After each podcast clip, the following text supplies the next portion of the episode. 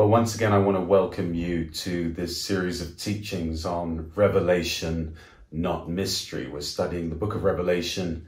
Uh, perhaps a subtitle would be End Time Revelations. And I think it's absolutely vital that uh, we get a deep understanding from the scripture uh, as to what is happening in the world today and how this affects our lives, how we can respond, how we can prepare. And the wonderful thing about the Lord is, of course, that He is outside of time and therefore he knows the end from the beginning, the beginning from the end. And so scripture is full of prophecy, and the book of Revelation is primarily a prophetic book that shows things to come. And so we, uh, as his people, can know the things that are happening. We can discern the times and we can know the things to come so that we can prepare, we can be protected, and we can be influential in days like today there's nothing that surprises the Lord, okay? Um, and He speaks to us through His Word, preparing us. He doesn't do anything or allow anything on earth, in a sense, to happen without first speaking to His prophets, as the Scripture says. And so we're doing this series to prepare you, to edify you, to encourage you, to show you that yes, there are terrible things happening, more terrible things are to come but this is a, this has a, another side to this story, as I quoted in the first session, as Charles Dickens said, these are the best of times and the worst of times. So even though the darkness is getting darker, you can be sure the light is going to shine brighter. And the glorious good news of these end times is the fact that Jesus is coming back. Maranatha, uh, Lord Jesus. Jesus is coming back, and we are going to see him face to face. And because of that, as we see his glory, indeed, we shall receive glorified bodies. We shall be glorified with his glory, so to speak. And so these are glorious days we're living in. I want you to have a sense of expectation, a sense of urgency, but a positive um, expectation of good things to happen. Because for the believer, for the overcomer, God has got wonderful promises at a time like this. You don't need to be afraid. You don't need to panic, okay? Uh, this has already been thought through. This has already been planned. God has made a way where there is no way. Okay. So uh, as you, as you hear the, what I'm teaching and build your life in it, I know a great sense of peace is going to come into your heart. Okay. You won't be anxious about anything because you'll know that the Lord has gone before you as your good shepherd. And the promise is that goodness and mercy shall follow you all the days of your life, even in these troubling times, okay, you are under a hedge of protection. Psalm 91 is something I taught on quite a lot recently, and it shows clearly a distinction between the believer and the unbeliever, the one who has a covenant with God and the one that doesn't, the one who rests in the secret place of the Almighty, who abides there. Uh, he has certain, God gives him certain privileges, okay, portions that others don't have, protection and provision in the time of trials. So we're teaching about the book of Revelation and I began to teach and show that this was never meant to be a mystery. This is a revelation of Jesus Christ. Okay. Uh, God spoke things in this book that are absolutely vital for us to stand, to understand. Um, but the world and intellectuals um, have tried to tell us that both the book of Genesis and the book of Revelation uh, are, are, either fantasies or fairy tales or too complicated or too mysterious to understand. Okay. And therefore they should be discarded or dismissed. But I'm here to tell you that this book was written for such a time as this. Hallelujah. Okay. If there was ever a time to teach about Revelation, it's now. If there was ever a time to speak about end time events or eschatology, then it is now because all the signs of the times are pointing to the fact that time is short, that Jesus is coming. So in today's session, I want to give you some keys to understanding the book of Revelation because it is, in a sense, full of mystery. It has got a whole lot of different language and and symbolism and figures and all sorts of things going on, dramatic celestial changes, occurrences on earth that perhaps have never been seen before. And when you look at it, it sometimes can feel very overwhelming or you can get lost in the, there's so many happenings. But I want today to give you three keys that will help you to understand the book of Revelation. And using these keys, you'll be able to unlock it like never before. Okay? And these keys are understanding symbols, understanding numbers, and understanding the divisions uh, in the chapters of this book. Okay? I'll explain those in a moment. But let's just think in a broader context about the actual book itself. Well, let's remember that it was written by the Apostle John. He was the apostle, the scripture says, whom Jesus loved. Hallelujah. So this was the apostle who had such an intimate, wonderful relationship with the Lord, perhaps the, the most intimate and closest of them all. And when you have intimacy with God, uh, then he reveals deep things of his heart to you. It's the same with any type of relationship. The more intimate you are with someone, the more that person will open up to you and reveal things to you. Okay. So John was given the privilege of receiving this revelation of Christ, this revelation of Christ glorified. Okay. And uh, obviously, the fact that John wrote it adds real weight because he was one of the, the main apostles. And let's think about the letters he wrote. Uh, they reveal that he had such a deep understanding and revelation of the love of God and the grace of God. Um, we know from from from the scripture and from church history that he lived in the city of Ephesus, and tradition says that whenever he got up to speak and give a sermon, his sermons were always very short and they tended to be very repetitive. He would get up and he would say, A new commandment, thus says the Lord, a new commandment I give to you, that you love one another, even as I loved you. And so he would repeat uh, the, the, the fact of the love of God for us and how the love of God casts out all fear and how that we now love him because he loved us first. And his emphasis was always on the love of God. And of course, this is the principal point of scripture. This is the reason why God made mankind was because of his love. He wanted to create a being that could receive his love and his blessing. And so it's, you know, his, his writings, revealed that he understood the deepest things of God. Okay, it wasn't necessarily writing new things like some preachers always want to say something new, but it's not really about receiving something new. It's about getting revelation. It's about understanding the heart of God that really counts. Okay, now remembering too that the apostle John was the only apostle that apostle that died naturally. The others were all martyred and some of them much, much younger than him. He lived um, to an old age, and it was when he was an old man that this revelation of Christ was given to him. He had seen Jesus in the flesh, he had touched the word of flesh, as he writes in his, his, his letters. Um, but now he was seeing Christ resurrected and glorified. Uh, he wrote the book of Revelation in AD 95 when all the others had died, and he at the time was isolated and imprisoned on an island called Patmos eh, in the Mediterranean. And it's interesting when we think about the book of Revelation because it's part of the canon of scripture, the authorized books of scripture. And but it was the last book to be included in the canon of scripture. And the reason was that the early church fathers who decided which books should be included in the fourth century, uh, they discussed the book of Revelation. And because they felt it was so difficult to understand and of little practical value at the time, it was almost excluded.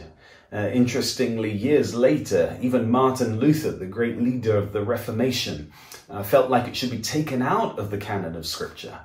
But thank God those uh, church fathers were led by the Holy Spirit because we can see now that it's absolutely vital for our understanding of end time events. Um, and as when we get these keys that I'm about to show you, the, the, the, the curtains are going to be drawn back and you're going to see things like you've never seen before, okay? And so it's included there. It's absolutely vital. And now it seems that the Lord is releasing a new level of revelation about the revelations of, you know, about the book of Revelations uh, in our age because he's, his spirit is talking to the church even today. Okay, so just to remember the word revelation in Greek is the word apocalypse. And it literally means an opening. It's very interesting, actually. It's even in modern Greek. You can walk down the streets of Athens, for example, and you know how on a street, if a restaurant is going to open up or a shop or something, they might put a board in front of the uh, the shop or the restaurant to let people know of its opening. And literally, that A board that might stand in the street, it would have written on it apocalypse. Why? Because it's an opening, okay? And that's literally what it means. It means an opening. So God wants to open up this issue to us, okay? He wants to speak about the future, he wants to reveal hidden things and future things. And that's why the book of Revelation tells us that we'll be blessed if we read it, okay? It will be blessed when it's open. It's got to be open. Don't leave the book of Revelation sort of, you know, in the back of your Bible and unread. No, no, no, no. This is a prophetic word for us, okay? And it needs to be dived into just as much as the Gospels or any of the epistles, okay? And principally, the reason uh, Revelation is written and included in the canon of Scripture is because it is the book of endings. The word Genesis, the first book in the Bible, means book of beginnings, the genesis of things. But Revelation is the book of endings. And every story needs to have a beginning and an end. And so you can see in, in Genesis right through to Revelation a story being told. That which is in seed format in the book of Genesis comes into full fruition in Revelation. But it be it would be wrong. Every story has an ending. You can't just stop the story halfway through or before the climax. Revelation is the climax. It is the manifestation of the hidden kingdom, so to speak. That which was planted in Eden is now fully manifested in Revelation. All the the the the, the, startings of, of Genesis, you now see the endings of them in the book of Revelation. I'll give you a few examples. Uh, for example, in the book of Genesis, you read about a serpent who deceived Eve. Now, that serpent, through the course of human history, now he gets into the book of Revelation, and here he is called the dragon or that serpent of old. So you can see the serpent has now grown and increased. He's now at his maximum size. So the devil, from initially deceiving Eve and taking the authority that was given to mankind and usurping that authority, now you see how he's worked throughout history and through every generation to become this huge, great beast that dominates the earth. And, and so you can see his beginnings, but you're also going to see his endings. Oh, hallelujah. And how this dragon is going to be thrown into the lake of fire. And his story is all over to the glory of God. Shout amen, somebody. Okay. You can also see in the book of Genesis how the tree of life was there. Okay, remember there were certain trees. So the tree of life was there by a river. There's, the book of Genesis talks about how in the Garden of Eden there were four tributaries to that river. But then you come over here to Revelation and you'll find that the tree of life now stretches either side of the tree of life, and on it there are fruits that bear. Sorry, there, there, there are fruits that are healing for all the nations that are uh, there all the time. And so you can see a growth. You can see the fullness of that tree of life coming into full fruition there. Book of Genesis, another example. You can read about how Nimrod built a tower called Babel. He organized the world's population at the time to set up, in a sense, a government, a, government against God, okay, to try and be higher than God he was led by that Lucifer spirit, okay? And so he built this place called Babel. Now you remember the story how God came down, saw that nothing would be impossible for man now that he was united and therefore divided them by giving them different tongues. But this, this principle of Babel, the Tower of Babel that started then, you come right across into the book of Revelation and you'll find not a Tower of Babel, but a great city called Babylon. So this Antichrist spirit, this spirit that wants to set up a government against God, wants to, to, to, to take over from God. You can see that it's no longer a, a, a tower. Actually, it's now a worldwide government. It's a huge, great city. It's called the prostitute, okay? Showing that people have prostituted themselves with other gods rather than the true God. Okay, and so you see this great city in Revelation coming uh, in its fullness, but again, you see how the great city of Babylon has fallen, as the scripture says. So you'll see the end of that system, the judgment of God coming upon that system. Okay, so Revelation is the ending story, Genesis is the beginning story, and the story of mankind and mankind's redemption has a beginning and has an end. Thankfully, the end for us who believe is an end called eternity, eternity future, and it's glorious. Amen.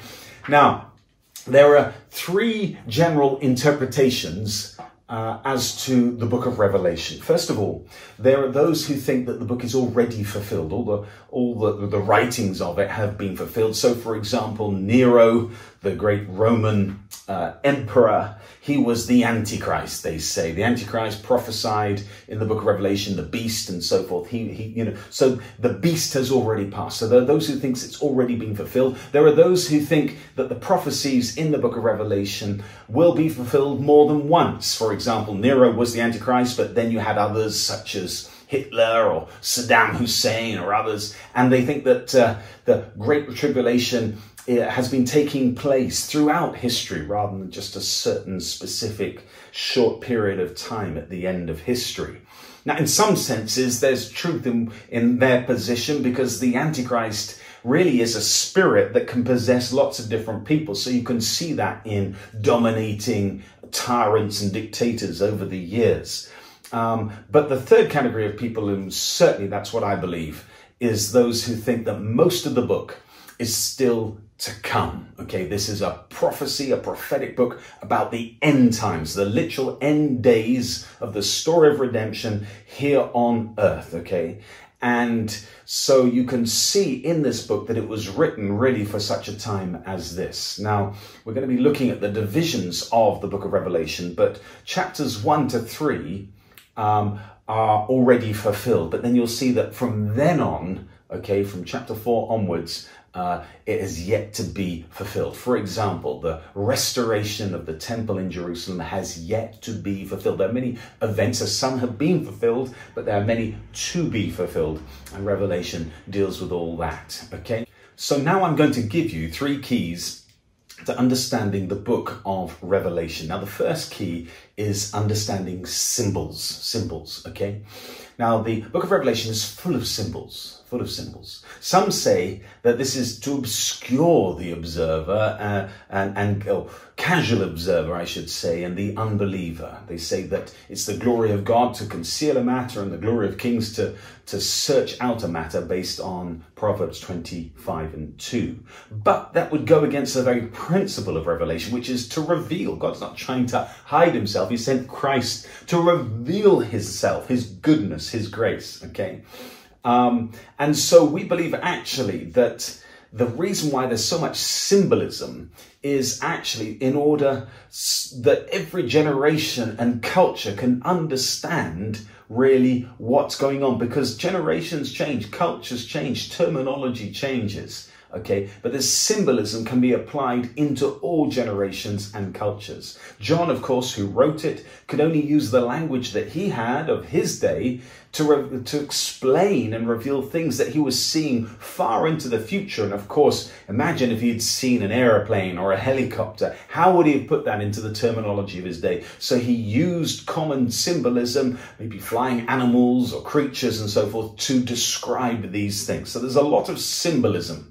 But the good news is this that the Bible explains the Bible. So it's not that difficult, okay? And very often, the book of Revelation explains itself. It shows you the image or the, the symbol, and then it explains what that symbol means. If the book of Revelation itself doesn't explain it, then you read other parts of the Bible, and then you get to understand what it means, which is why it's good to have a, to know the full counsel of the Word of God. Okay, now I'll give you a few examples of that. For example, Revelation 1 and 12 talks about the seven lampstands.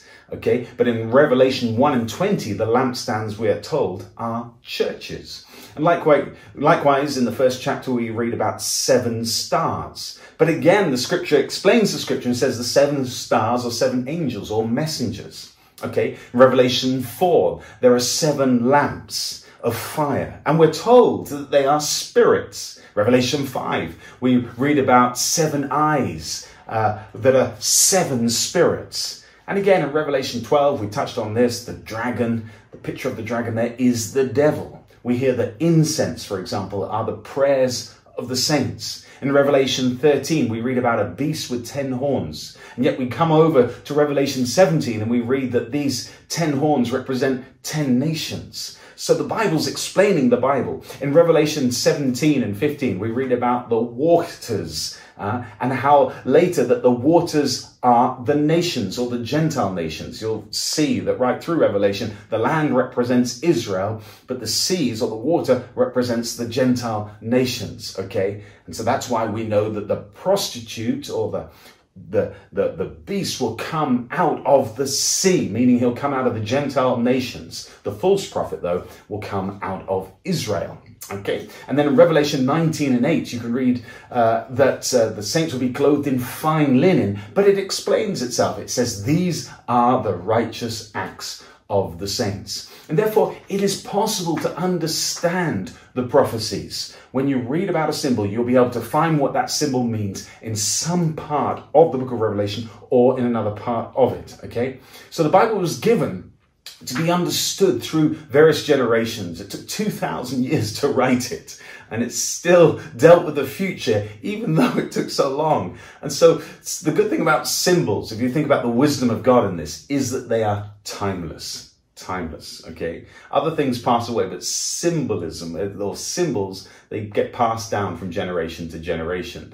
And normally, the symbolism that is used in Scripture uh, points to nature or uses nature to communicate what God is trying to do. So we hear a lot about sowing and reaping and winds and seas and so forth. Why? Because that's something that every generation can understand. So it's not the goal of the Lord to conceal, it's the goal of the Lord to reveal. It's not a closed book, but it's an open book. It's full of symbols, yes, but you can understand these symbols. Now, the second key that I want to give you is the key of numbers. Now, this is not numerology. We're not talking about magic, magic numbers. And not all numbers in scripture have particular meanings, but many do. And when you understand numbers and biblical, the biblical meaning of numbers, then again, revelation will open up to you in a new way. This is a second key that I'm giving you. Okay. So number one, okay, I'll go through some of them, the most important ones. The number one speaks of harmony. Okay. God is only there is only one God. He is the absolute God. He is the one God and Father. Okay. And so number one speaks of him. It speaks of uh, him being first. It speaks, if you think about it, the firstborn always belongs to God. The first fruits always belong to God. So number one represents God. Number two represents Jesus. He's the second man or the second Adam, as scripture says and two points to him. Remember, there were two witnesses in the sense of there is the law and there is the prophets, and both the law and the prophets point to Jesus. Okay, in the book of Revelation, you're going to hear about two witnesses who prophesy in the streets of Jerusalem. Many people think, and I believe, that they are both Moses and Elijah. Moses representing the law, Elijah representing the prophets, and they will prophesy and they point to Jesus. Okay, there are two covenants, the old and the new. One is a shadow, the other is a reality. Okay, but they both point to Jesus. The Old Testament is like a photograph, but the New Testament is like Jesus arriving, manifesting. They're both pointing to Jesus. Okay, and so number two speaks of Jesus. Number three is one of the numbers of perfection. Okay, and there are two others, seven and twelve. But let's look at number three. Number three points to the triune God. Okay, God the Father, God the Son, and God the Holy Spirit. And of course, God made man in his image and likeness, and that is why we as human beings, we are triune as well. We have three parts or dimensions. We have body, soul, and spirit.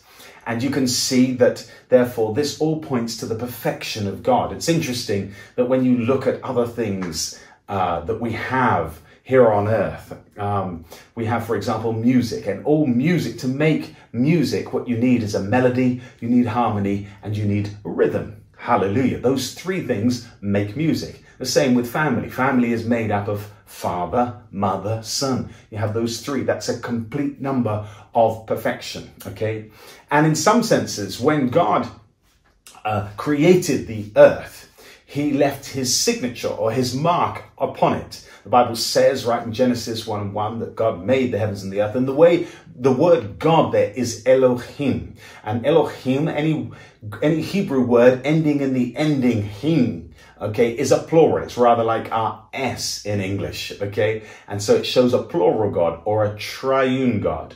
And so this Trinity left its signature or its mark or its imprint on the earth. And that's why so many things on earth have three dimensions. Okay, you have length, you have breadth, and you have height. You have time past, you have time present, and time future. Okay, you have three states. You have solid, you have liquid, and you have gas. You have three kingdoms the animal kingdom, the vegetable kingdom, and the mineral kingdom. Okay, so this is a number showing the perfection of God. Also, think with me.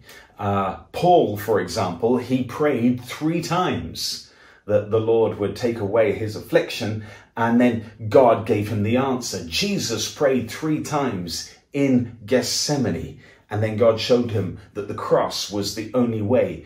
Peter negated or denied Christ three times, and then he was restored three times. Okay? There's a threefold testimony of Christ here on earth the Spirit, the Word, and blood. So all these things show a complete work, okay? That when God does something, He does it perfectly, He does it completely. Amen. Now, number four really relates directly to the earth. There are four winds. Um, there are four elements air, wind, fire, and water. And interestingly, when you look at the book of uh, Daniel, you'll see that there are four main empires, okay, which go through the course of history. Like I said, the four winds really, and they point to the north, south, east, and the west. They cover the whole earth. And this shows God in relation to earth.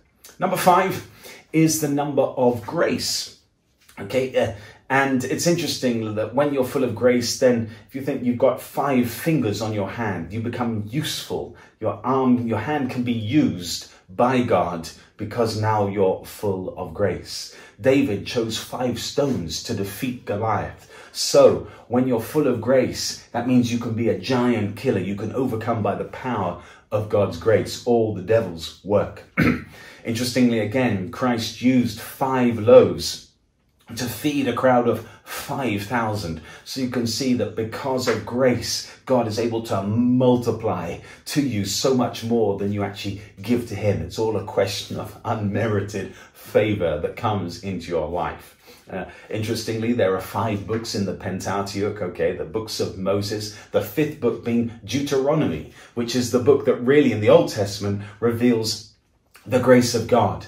And there are five books in the New Testament Pentateuch. Uh, Pentateuch. Okay, let me explain. There are four Gospels, but there's also the book of Acts. And of course, the book of Acts traces the last days of Christ before his ascension into heaven. Okay, and these all reveal the grace and the favor of God to mankind.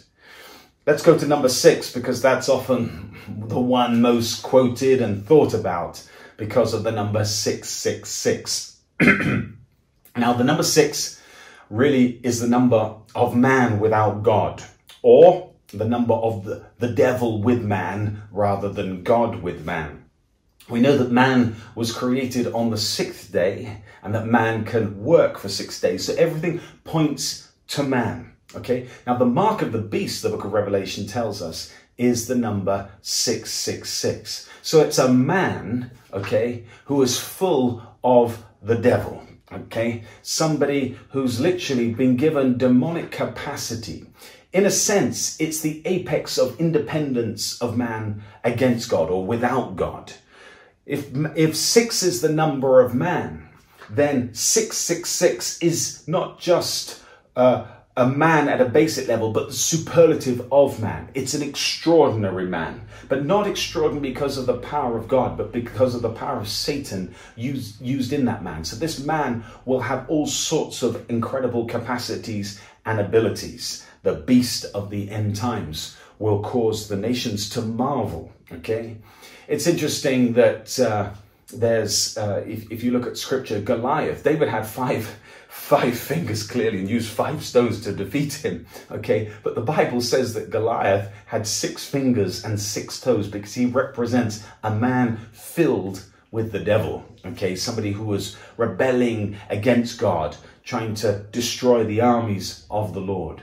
And of course, we live in a generation now where there are great moves, a one world government, great, great ideologies that are rebellions against God the heart of that is a thing called humanism. Humanism places God, uh, excuse me, humanism places man at the center of all things and rejects God.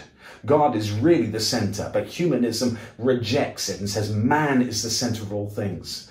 Okay, so it's the apex of rebellion against God. And this has been going on for years and years. And like I say, the great city of Babylon really is a representative of that. It's man in his own strength with his own religion, setting up his own ways. It's interesting that uh, this world, following the, the chronological calendars and dates of the Bible, this world has been in existence for 6,000 years, okay? 6,000. Uh, we're coming now into the seventh millennium, which is a time the number seven is the number of God. So at the end of the sixth, at the end of man's reign, God's reign comes when Christ returns. So six is the number of man filled with the devil. Sadly, that humanistic doctrine has filled so many of our churches, so much self help taught rather than the gospel of Jesus Christ taught. And that's literally made churches weak or given them only the power of man rather than the power of God. Now, the number seven, as I touched on just now, is the, another number of completion or perfection, especially in relation to the action of God in the story of mankind. Okay, so we know that Enoch, for example, was the seventh from Adam. He was the one to be taken to be with God completely. So God reached down and snatched him away. Okay. Seven is made up of three and four. Three represents God, the triune God. Four represents man. So it's when man and God now meet. All right. So Enoch was embraced by God, let's say. He was raptured, snatched away by God. Uh, Jacob, we know, served for seven years. He paid this price to get his bride. He got his complete desires as representative of God again, embracing mankind. He wanted his bride. Uh, Joseph, uh, in the book of Genesis, we read that he prophesied about seven years of plenty and seven years of famine. So these show the full cycles okay, that go. So we're coming out of one cycle, going into another. The blood was sprinkled on the mercy seat seven times. That shows that pardon is now complete. Seven shows completion.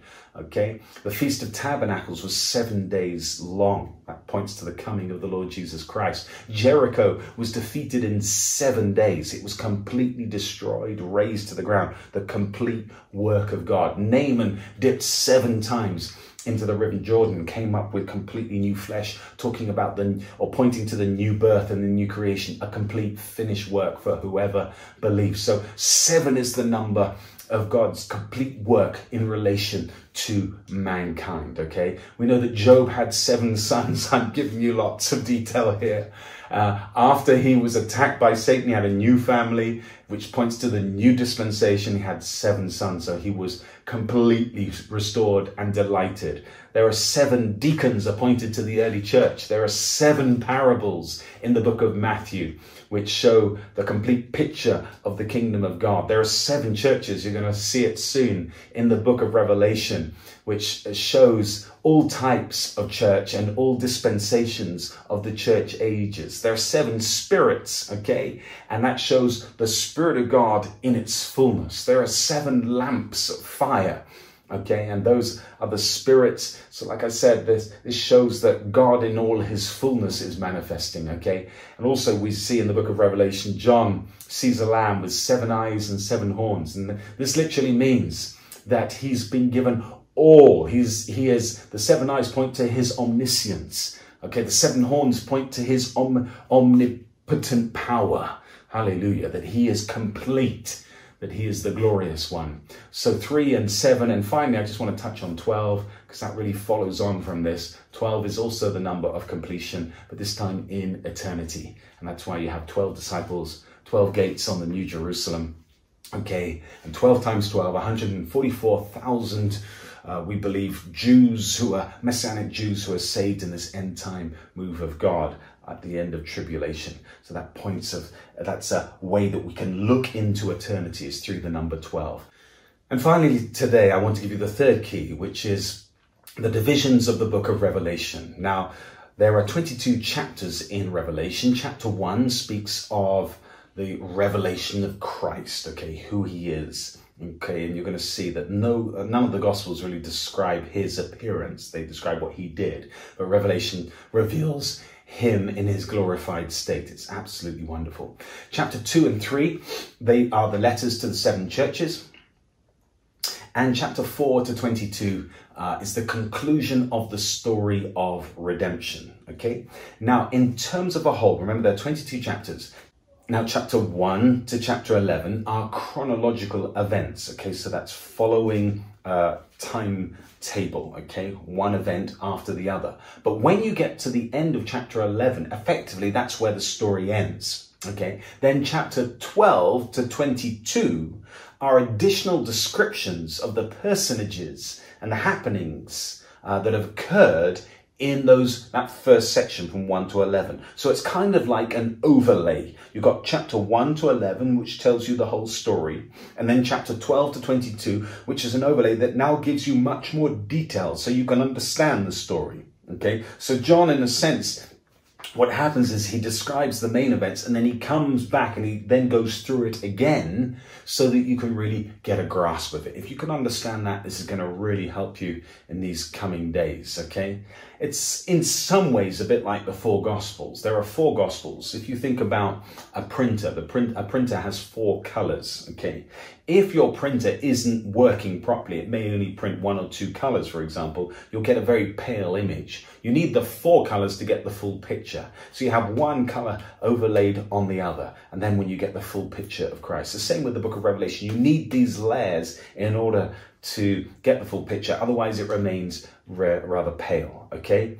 And then finally, just to say that the other main uh, themes that are coming through in the book of Revelation are the fact that there are seven seals, seven trumpets, and seven bowls or seven cups that tell the whole story. Okay. Now, the seven seals, very quickly, they speak of God's decrees on earth since Christ's ascension until his return. Okay. So there are seven seals. The first to the fourth are the horsemen. Okay. The four horsemen that are sent out and we'll deal with that. But this uh, has been happening over the course of 2,000 years since Christ's ascension. Those four horsemen, those four seals have already been opened. The fifth seal speaks of Christian martyrs. You know, right now in the world today, people think that martyrdom is something of the past. No, there's an average of about 200,000 Christians per year being martyred for their faith, much more obviously than any other religion. The sixth seal speaks of the last advice, warning given to man to convert before the Great Tribulation. And that's why these are celestial warnings, great warnings in the heavens. Now, the seventh seal is seven trumpets. And this is how it works. So the seventh seal leads to seven trumpets. The seven trumpets leads to the seven cups or bowls. But let's deal with the trumpets quickly. The first to the fourth trumpet are the judgment of God over the earth, the land, the rivers, and in many natural ways. The fifth and the sixth are the judgment of God in supernatural ways. And the seventh trumpet is this revealing of the seven cups or the seven bowls, okay? And they all speak about the coming of the Lord. the end of the Great Tribulation, uh, they talk about uh, the judgments, and then wonderfully, they talk about the millennial kingdom to come, and of course, eternity present. So I've given you three keys today. there's a lot of information there, okay? But understanding those three keys of symbolism, okay, number one. Number two, we dealt with numbers, okay? And number three, we dealt with these uh, um, divisions in the book of Revelation. If you take those keys, when we go actually dive into the first chapters of the book of Revelation, you're going to start using those keys and everything's going to open up for you. Let me just finish by praying and asking God to bless you. Father, I thank you that you give my brothers and sisters watching this the spirit of wisdom and revelation in the knowledge of Jesus Christ. Holy Spirit, I thank you that you quicken their hearts, that you open their eyes so that they can see like never before. Use the oil of the Holy Spirit like eyes salve to wash their eyes so that they can see. And in seeing and marveling at Christ, I thank you that they are transformed into your image to the glory of God and for their own good. In Jesus' mighty name. God bless you. Okay, so excited to be with you. And I know God's got great things for us in the future. God bless you.